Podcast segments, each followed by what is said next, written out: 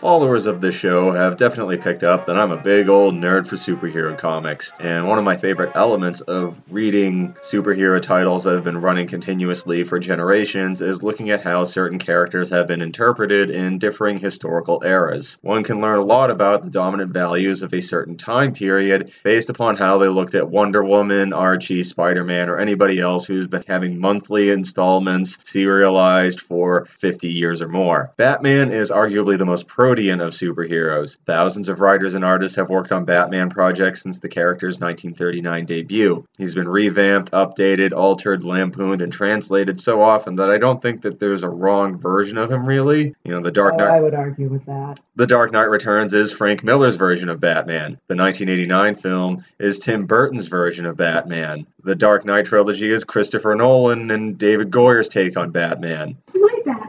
However, being a millennial, I don't see Batman the Animated Series as Bruce Timm and Paul Dini's version of Batman. That iteration is simply Batman. It is the platonic ideal of Batman, a perfect balance of all prior iterations and the standard bearer of all subsequent iterations.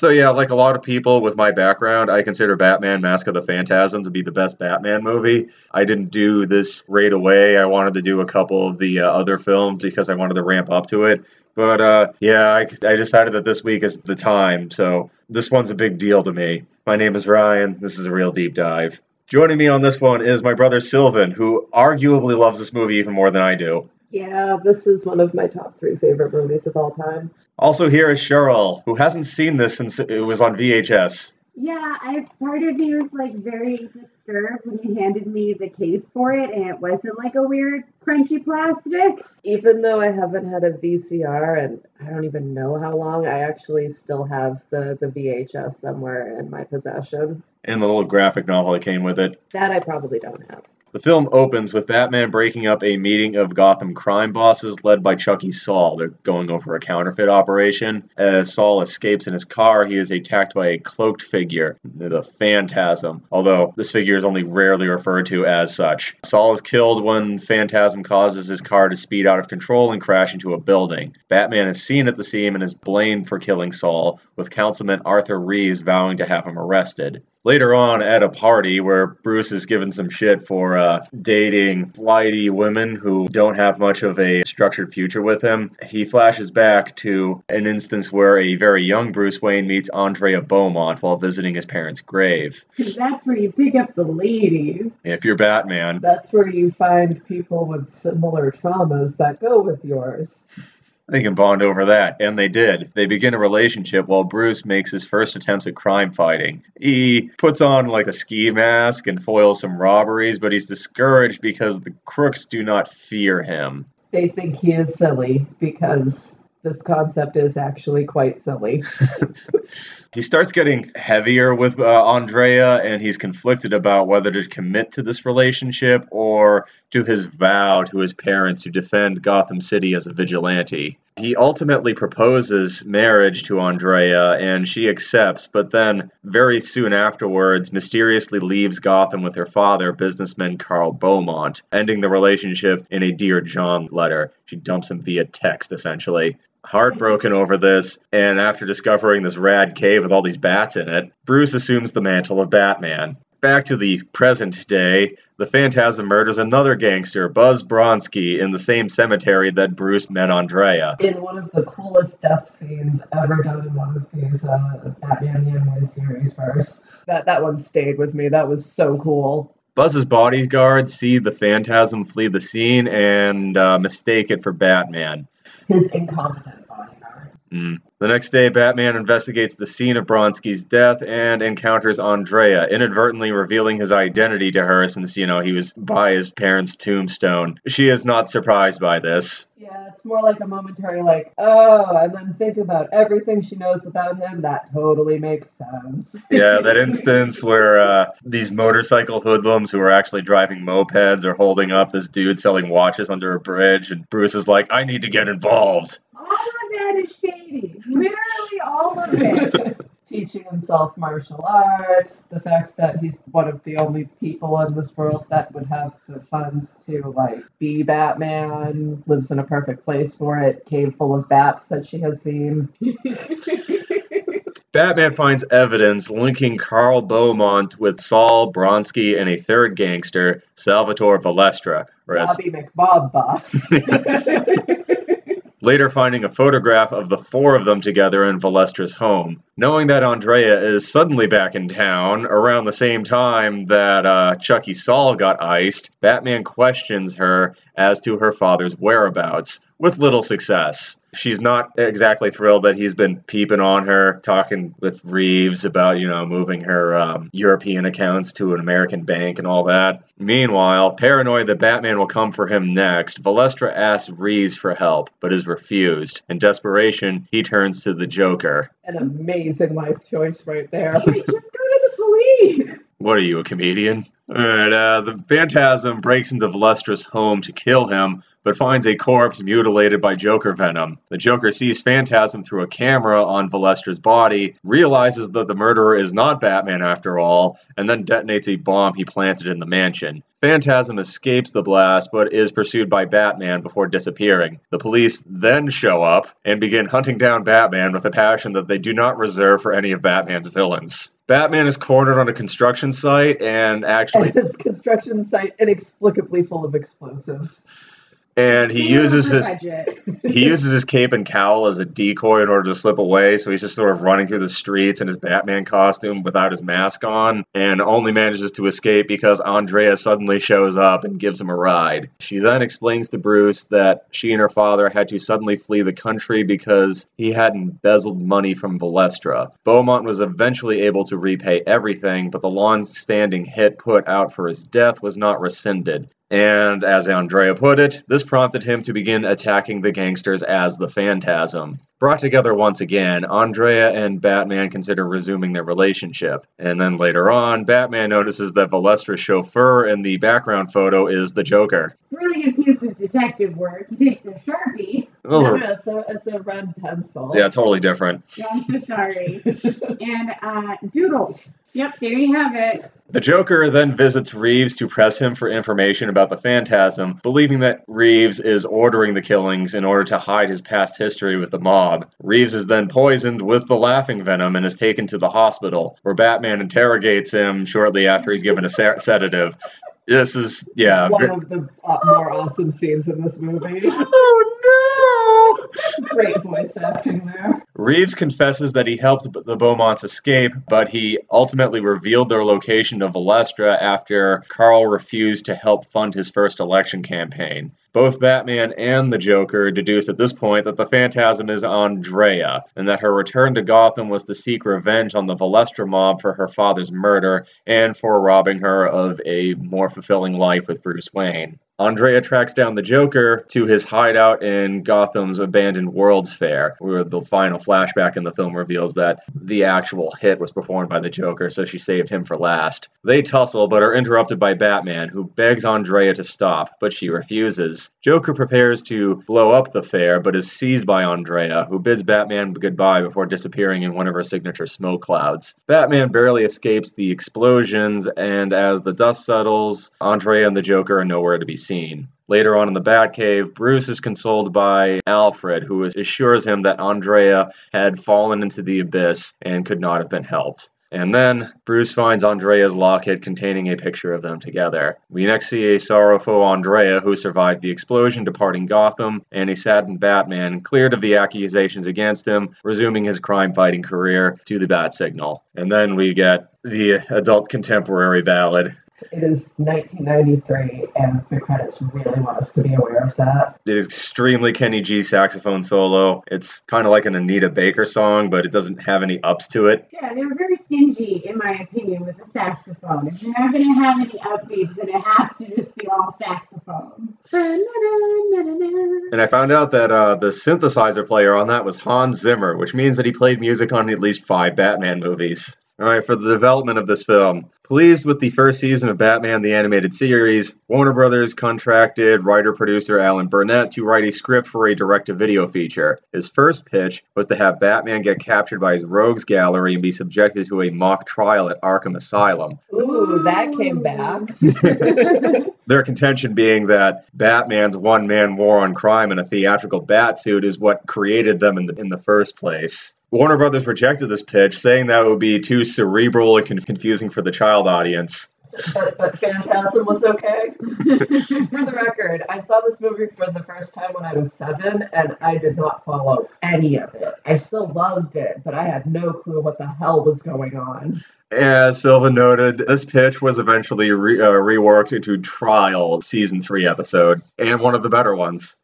Burnett's next idea was to stage a love story that got into Bruce Wayne's head. Burnett wanted to keep Batman's villains away from most of the action in this particular take. The Joker's presence in the film is a subject disputed by the creative team. Many have claimed that they are reticent to use him at all since they didn't want comparisons to Jack Nicholson's scenery chewing turn in 1989's Batman movie. Paul Dini contradicts them, however, saying that the Joker was in the script from the first draft onward. Dini, however, wanted Harley Quinn to also appear in the film. Michael Reaves pushed for the Joker to be a more minimal presence in the background and not really coming in until the climax. He didn't want any of the satellite Joker characters present. And eventually, uh, Timm sided with Reaves. The story was divided among the writing team. Burnett and Martin Pasko handled uh, the flashback scenes for the most part. Reaves was largely in charge of the film's uh, third act, and Dini handled both the Joker scenes and he also linked the disparate bits together. As he put it, he filled in holes here and there.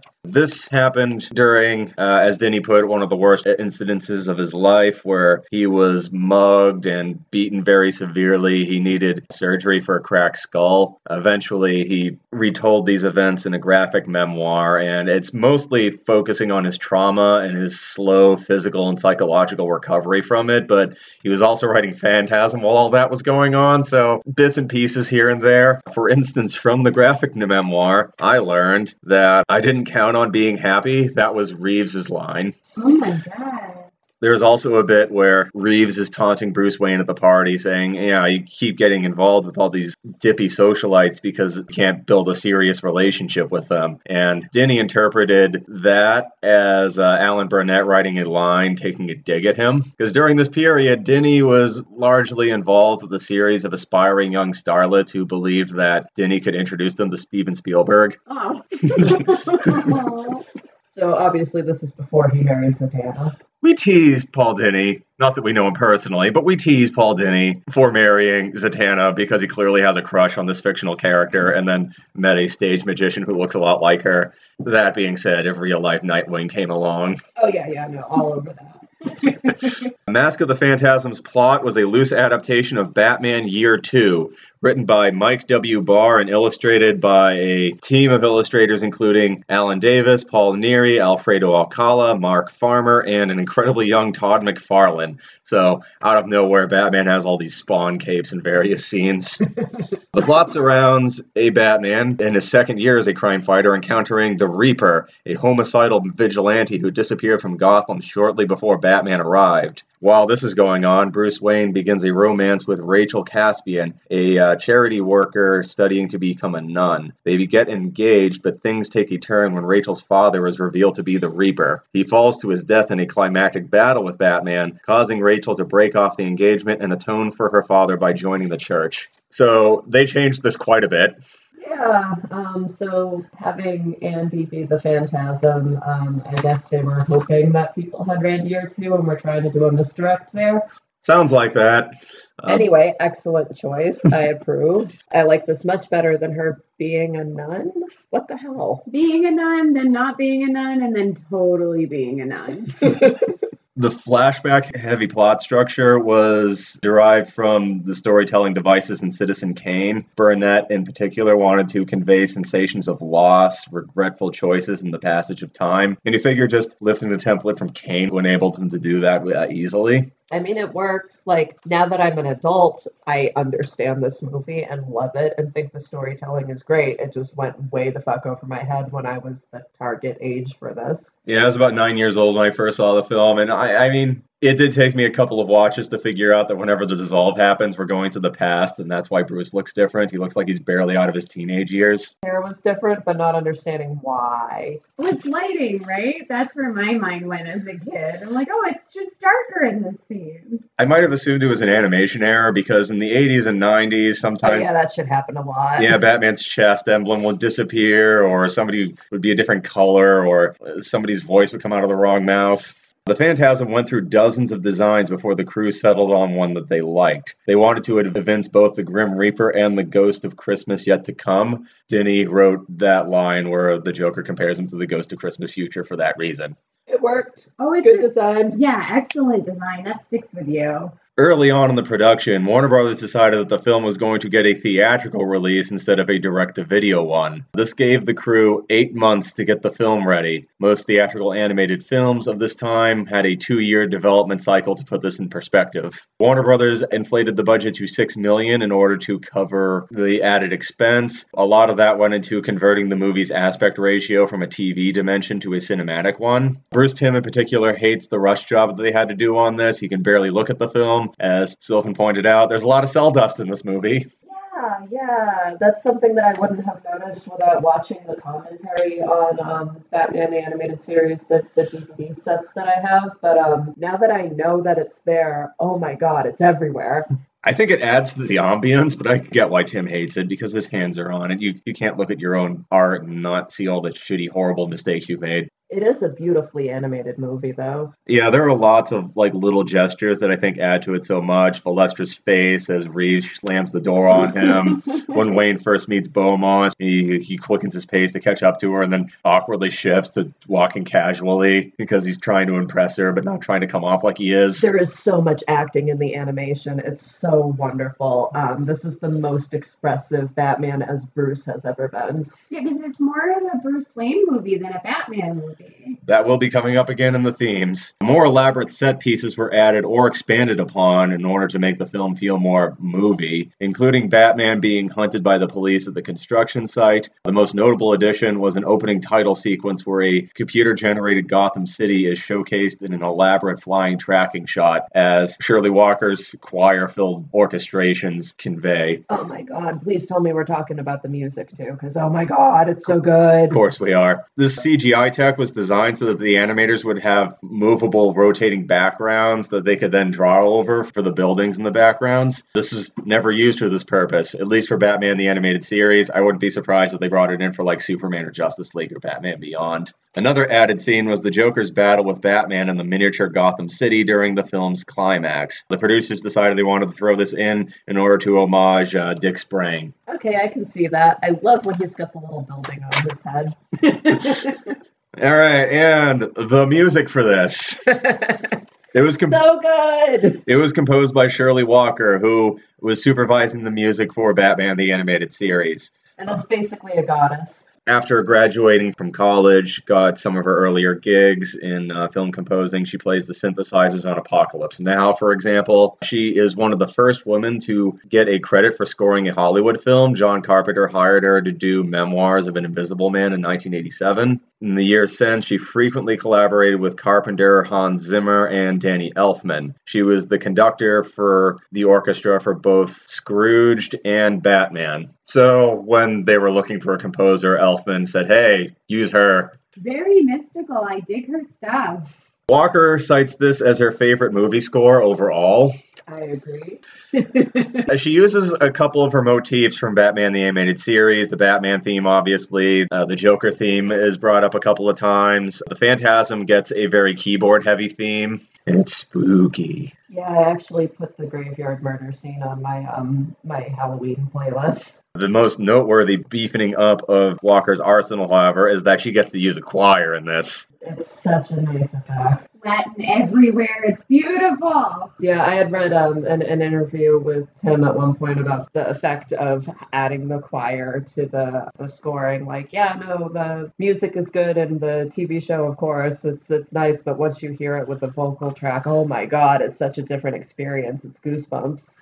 Now, the subtitles say that they're singing in Latin, but they're not. They aren't? What are they singing in? They are singing a bunch of the names of Walker's coworkers backwards. What? That's cool. I like that. So it's Why? I, it sounds incredibly dramatic. But why though? maybe it's a, another really like weird Zatanna reference. They're summoning her.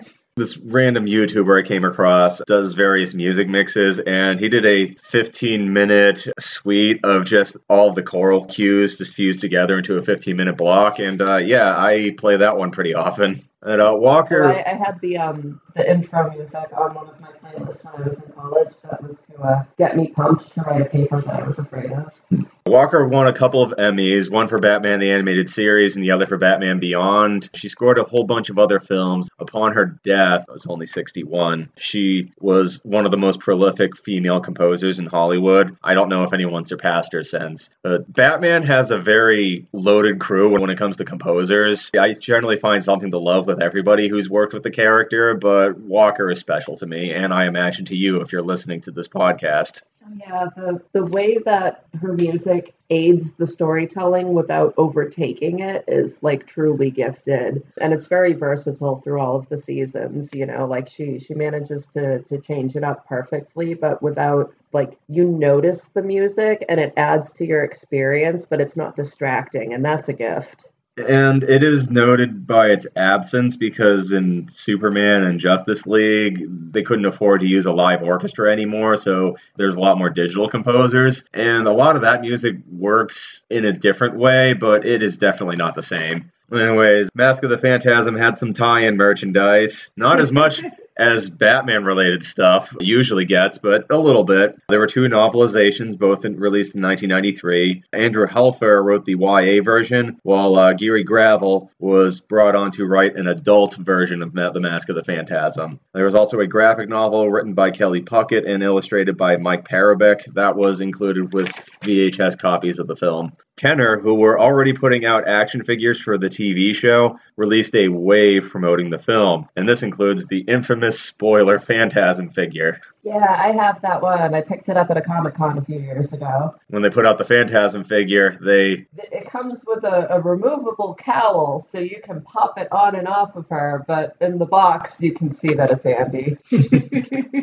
My my copy of the action figure is still in the box and yeah it's it's an andrea beaumont figure and then you can put the cowl on it it's right next to her That could be anyone. That could be any redhead in in the Batman show ever. Like that you could- know one of the common criticisms of like bruce timm female character designs is that all of the women look the same but actually i think andy is um kind of like notably different from the others she's not just like a color swap of, of other female characters from his universe all the men look the same too, and sometimes people don't have eyes at all, and they're little demons. So Timm cited Dan DeCarlo as one of his core influences, and duh. There was also a direct sequel to Mask of the Phantasm, published in Batman and Robin Adventures Annual Number One. It was written by Paul Dini and illustrated by Ty Templeton, Dev Madan, Mike Parobeck, Brandon Kruse, Terry Austin, and Rick Burchett. The plot has Andrea returning to Gotham to warn Batman of a new phantasm who's targeting him specifically. And while I had no qualms about spoiling the phantasm's identity in this podcast episode, I'm not sure if I should ruin who Phantasm in the sequel turns out to be. for some reason i haven't read this so yeah hold off i want to read this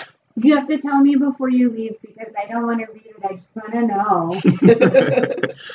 All right, and let's talk about the cast. I mean, at some point, I'm going to do episodes of Batman the Animated Series for this podcast in the way similar to the Twilight Zone. I think we all know that's going to happen eventually. yeah The baby doll one. I love the baby doll one. Let's talk about the voice actors a little bit. Uh, Kevin Conroy is Batman. yeah he, he just is batman not a lot to say he's perfect Yeah, I grew up with him. I hear his voice in my head whenever I read Batman comics. It's hard to overstate how much of an effect that voice has on me. It was so cool when they used him for the video games. I was like, oh my god. he's one of the only actors who's taken the role i feel like who really works on fleshing out both batman and bruce wayne and gets both of them very right They have different laughs with him.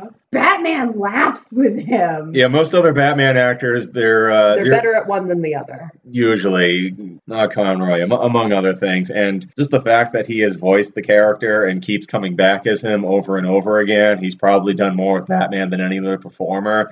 It's not controversial to say that he's the definitive Batman, but there are a lot of reasons why that's the case. And he does deliver a very nuanced, affecting performance here. He gets a lot to do, and he really anchors the film in a way that Batman actors usually don't get an opportunity to. And then we have Mark Hamill as the Joker.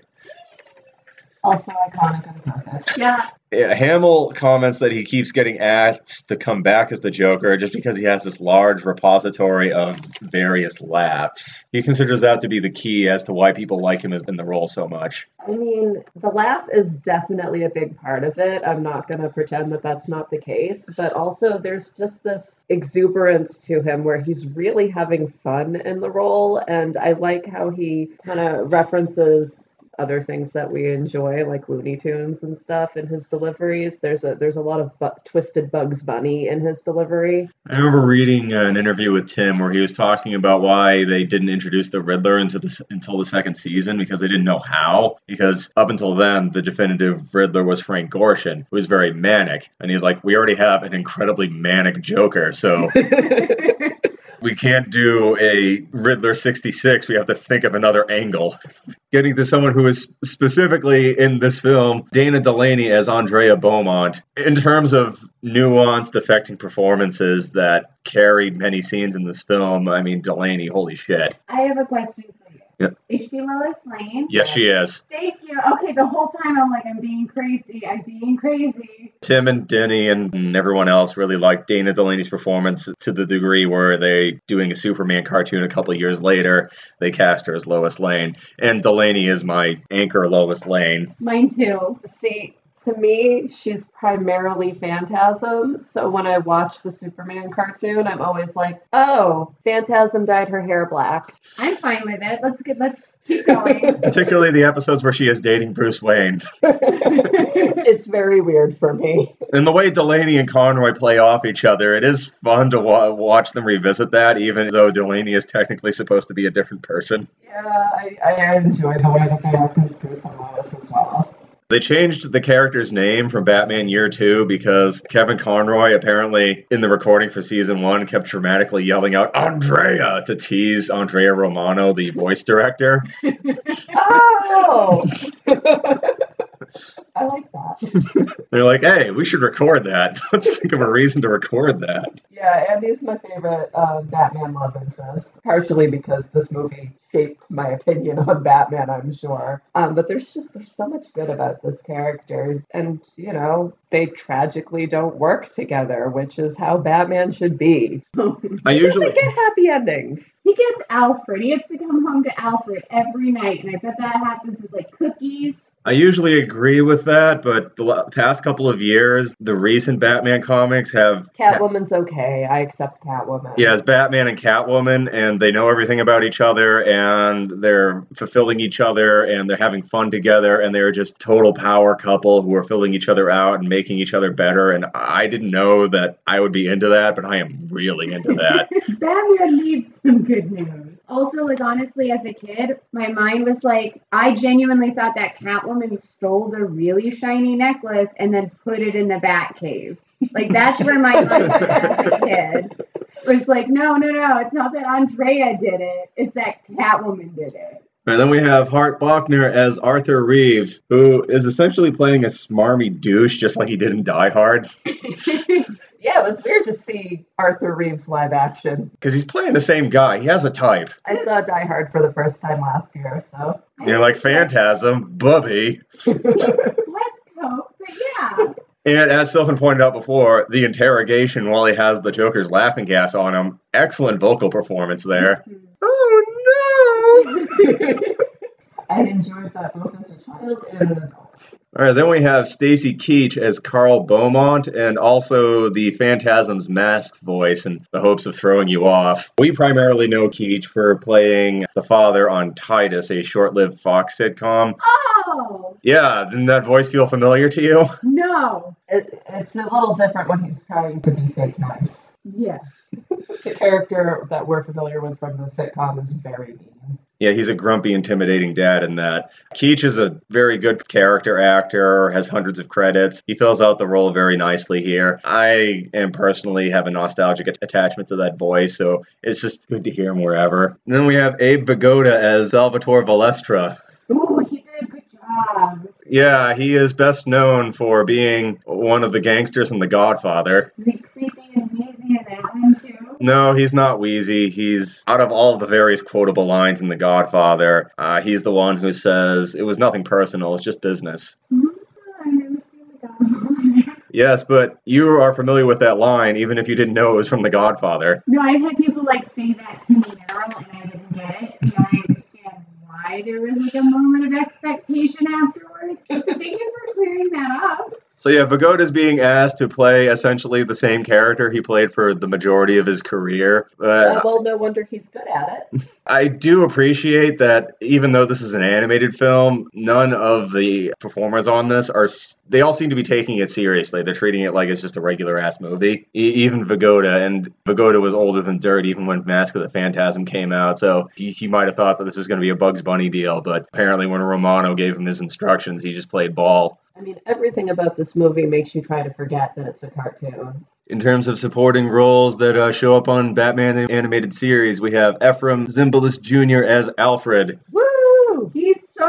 Good. I mean, I don't dislike an Alfred, even if I hate every other iteration of whatever iconic character is in this particular version of Batman. I'm usually on board with the Alfred. That being said, yeah, this is my Alfred. Oh yes. Yeah, a number of the great Alfred lines in this. Why you're the very model of sanity. By the way, I put away your exploding gas balls. And Prester type. Hmm. Yeah, he, he's so good with um it's a balance between sass and affection and worry. There's so much concern. This is Alfred as definitely the distraught mama bird being like, I want to help him. I don't know how to help him. He's not letting me help him. Diapered your bottom, I bloody well ought to. Sir. And we have Bob Hastings as Commissioner Gordon and Robert Costanzo as Harvey Bullock. Both fairly minor in this, both excellent on the show, particularly Hastings as Gordon. I mean, every version of Batman the Animated Series uh, characters is my preferred version, but Gordon in particular, I usually don't dislike the Gordon either, but Bullock, my introduction to Harvey Bullock as a character was Batman the Animated Series. So when I went back and read the comics he appeared in, it was weird because they had to soften him a bit. Yeah, what did they say? There was like a quote about that, like turning him from a dirty cop into like a slightly soiled one. Bullock is sort of like on the animated series. He's rough around the edges, but he's honest, and yeah, he he wants to get the job done, and he believes in justice and so on. But uh, yeah, in the comics, Bullock is on the take. oh, I think you just broke Charles' heart. I didn't know that. I just assumed that he was like super late, like criminally lazy. No, no. When Sylvan called him a dirty cop, he was a dirty cop. I'd rather you just tell me he was actually a Clayface the whole time. In terms of superhero supporting characters, Bullock is kind of a J. Jonah Jameson, where he's just kind of a lovable grump, even if he's usually antagonizing the superhero. Yep. he's too lazy to antagonize the superhero. The superhero has to come in front of him, and then he's got to like poke at him. You saw him in this movie. Anytime he had to do any exercise, he was drenched in sweat. Yeah, Batman the Animated Series, Bullock. His heart's usually in the right place. I'm sad now. Well, after Batman the Animated Series became like the defining version of Batman for the millennials, they kind of retconned Bullock to be closer to his cartoon counterpart. That's right. particularly in um, Gotham Central, which good reading. Check that out. All right, then we have Arleen Sorkin. They didn't use Harley Quinn in this movie, despite Dini really, really wanting them to, but they still gave her a cameo. She is Bambi. On the piano. Engagement. Yeah, she's dancing on the piano, and she's also engagement. They had to give her something to do. word. Speaking of which, when Dini had his head caved in during that experience I mentioned earlier, Sorkin is the one who brought him to the hospital. They were very close. But also, my god.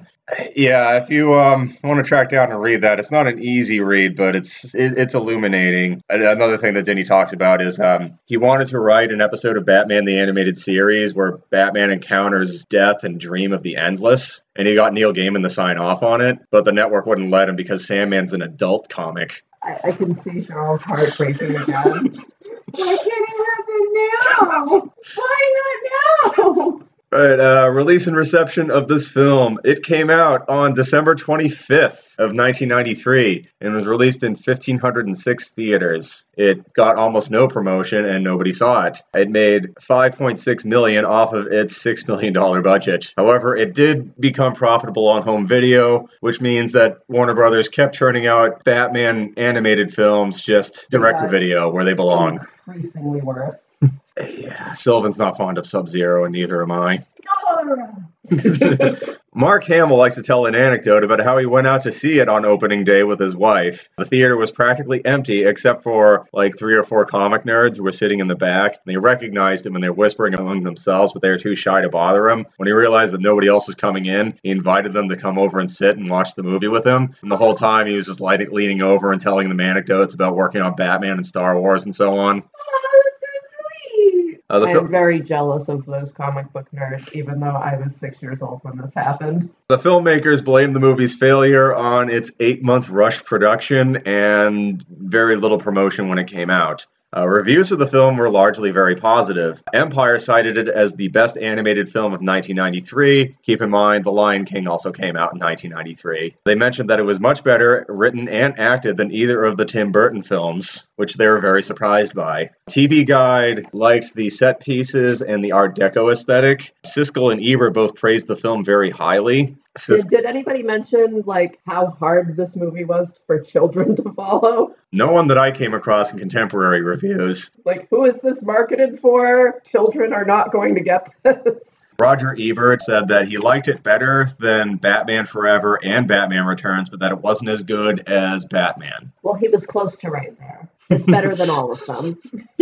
Siskel said that he really liked Batman Forever and he thought it was a much funner movie to watch, but if you want some more Batman after Batman Forever, then you know what? Phantasm's a good chaser. Both of them said that they didn't like Mark Hamill's vocal performance and that Nicholson was much better. It's okay to be wrong. Uh, the wa- yeah, I mean, a lot of people do like that performance. Was that their first Joker?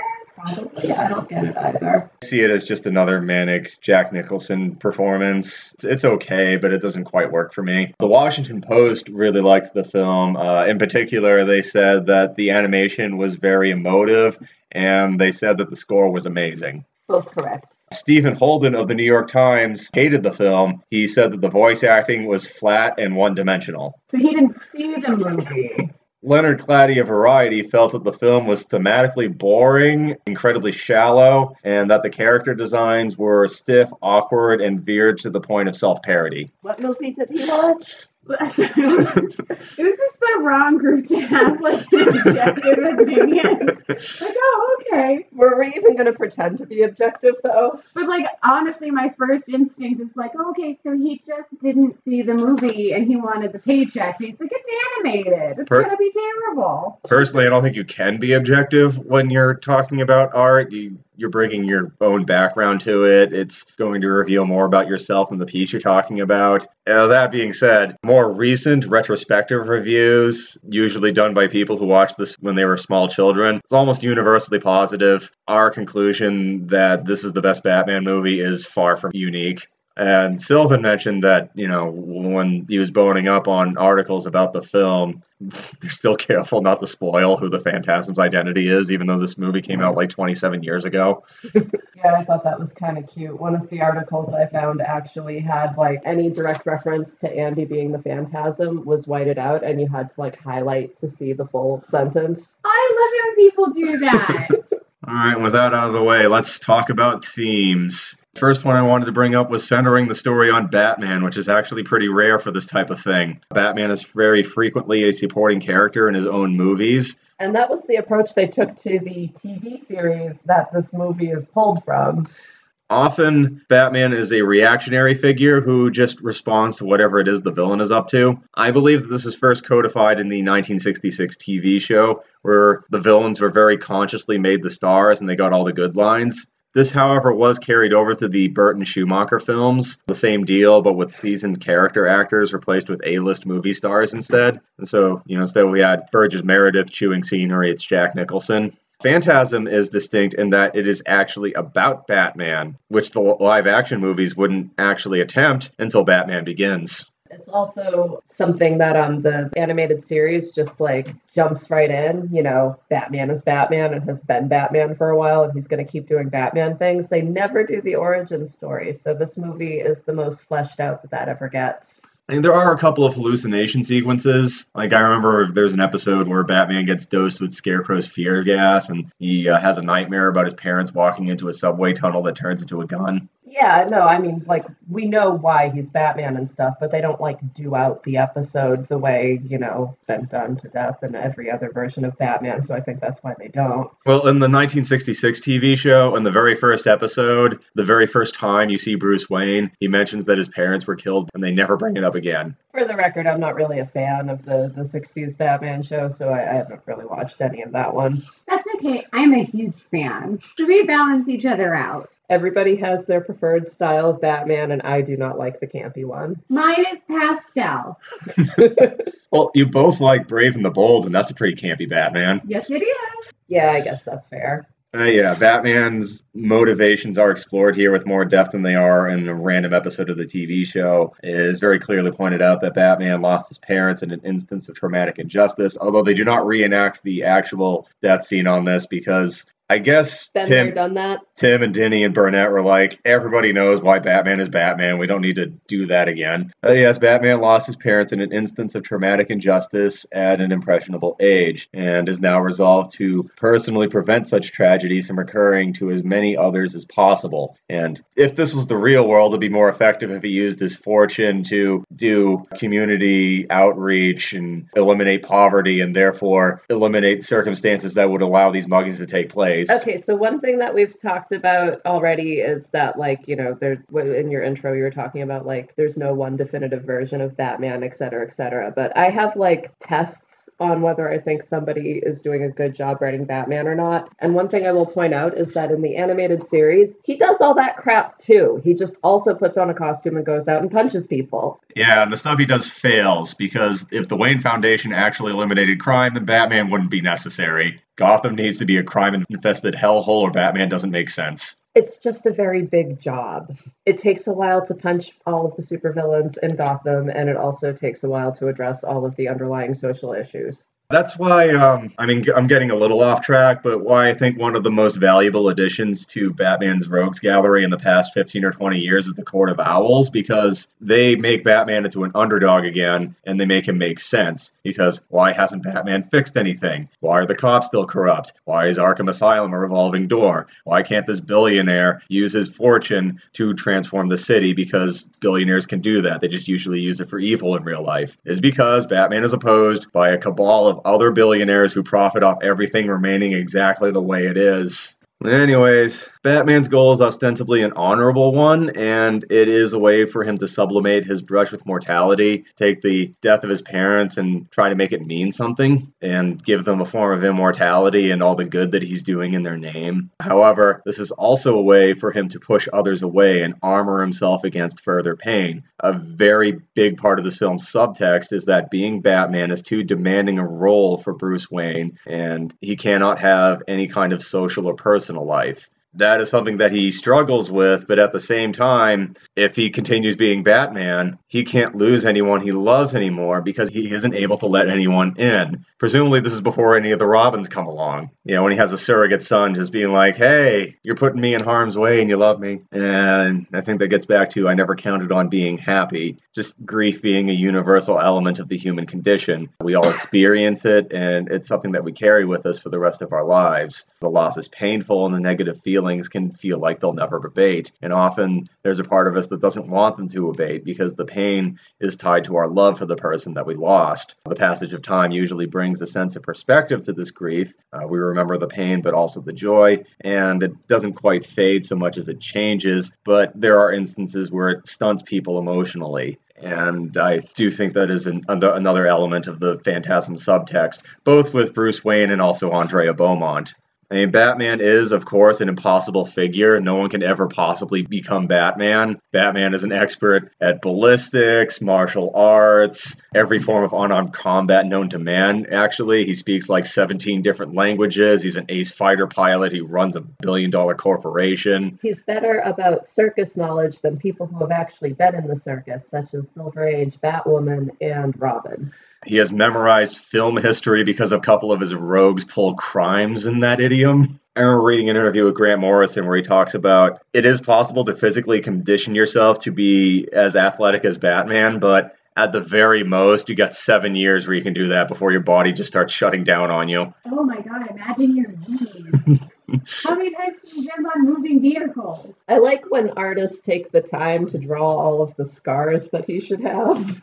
So, yeah, even though Batman can't possibly exist in real life, people still connect to figures like him because they see parts of themselves in them. Batman wouldn't be hanging around almost 100 years after his first appearance if this wasn't the case. All right, and uh, the other theme I wrote down was feminine agency, which Sylvan really wanted me to bring up. Yay! Yeah, I one thing that I that really stuck out to me about Batman the animated series as well in general and this movie in particular is the handling of the female characters. You know, we watched a lot of like action adventure shows when we were kids and movies and stuff of the period and read a lot of comic books and it was just pretty rare to see female characters treated as whole people with motivations and feelings and being that more than just like love interests who were damsels in distress. And not only is Andy like not a damsel in distress, like she's the fucking bad guy. I mean, she is a damsel and she is in distress, a distress of her own making, because she's punishing herself and everyone who wronged her father. yeah, so she's she's treated like one of the actual characters that affect the story and I fucking love that about her. Yeah, honestly, like with the animated show too, I I think Robin gets like damsel in distress more than the damsels. Fuck yeah.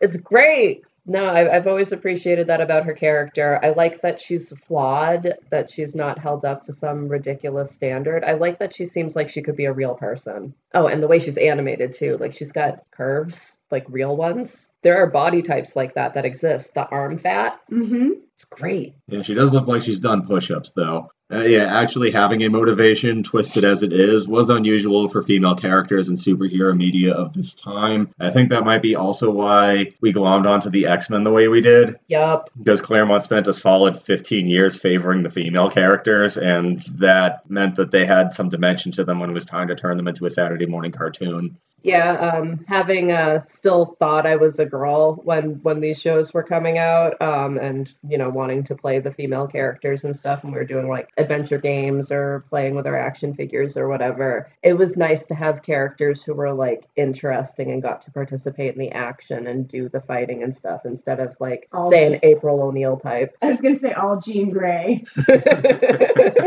or instead of being Jean Grey. Yeah, I could be Rogue instead. Much better. A team of seven Jean Greys. But they all do it. Hey, Professor X screams when he's overwhelmed by psychic energy that is malevolent as well. All right, we're getting a little off topic, but um, I think that yeah, that wraps up the majority of my notes. Is there anything that either of you would like to mention about Mask of the Phantasm before we conclude things? Go ham. Oh yes. Uh, well, you should tell. This is your memory. Okay, so um, when I was in high school, I was revisiting the animated series for the first time since elementary school because that's when it was coming out on DVD and got very obsessed with it. And um, while I was sleeping over our older cousin's house, who's about five years older than me, I wanted her to watch this movie because I'm like, no, no, no, you don't understand. This was not actually made for children. It, they pretended, but it's actually just a really good movie and you're going to like it. And she was very reluctant, but she sat down and watched it with me. And when they go back to the World's Fair setting after it's become the Joker's hideout, you can see the the sign like the letters are falling down. And Jen was reading it and goes, "Go ham." Oh, it's dilapidated. Okay. Because it was a flashback. We're in the present day again. Another cute moment from her because she got very invested in the movie like right away. It sucked her in. After they kind of classily like they more imply that bruce and andrea andrea have had sex because you can't really show that. This is still even though it was not really made for kids it is still technically a kids movie. But you know there's a morning after scene where she's wearing his shirt and no pants and jen was all scandalized. They had sex this is a children's movie they can't do that like I did not know that they had sex when I was seven. It's fine. oh, one thing I do remember is um you telling me about when we were kids watching it and the scene where Batman puts on the cowl for the first time and Alfred's all afraid and when you were finally old enough to figure out like, oh, that's because this is in the past and that was his first time seeing him as Batman. the flashbacks really fucked us up when we were kids. I don't remember if I was surprised when it turned out that Andy was the Phantasm. Yeah, I don't think I can't remember how I responded to that. Probably with a feeling of cool. Um, I can tell you that our youngest sibling was terrified of this movie, and my earliest memories were helping comfort her so that she could get to the parts that she liked watching. She's like, no, no, no, look away now. Okay, now you can watch. She especially hated the one where you see the old dude just like dead in the chair with that face. I liked that stuff, but I liked being scared of things. My reaction is probably along the lines of, "No, she's the Phantasm. They can't be together now." Oh, I love that. Yeah, sentimental little bitch.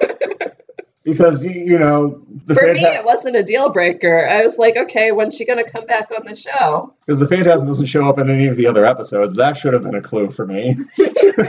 I was waiting. I mean, she has a random ass cameo in the last episode of, well, one of the last episodes of Justice League, which I think you found mostly disappointing because it takes place in the Batman Beyond. Uh, Yeah, she's interacting with Terry.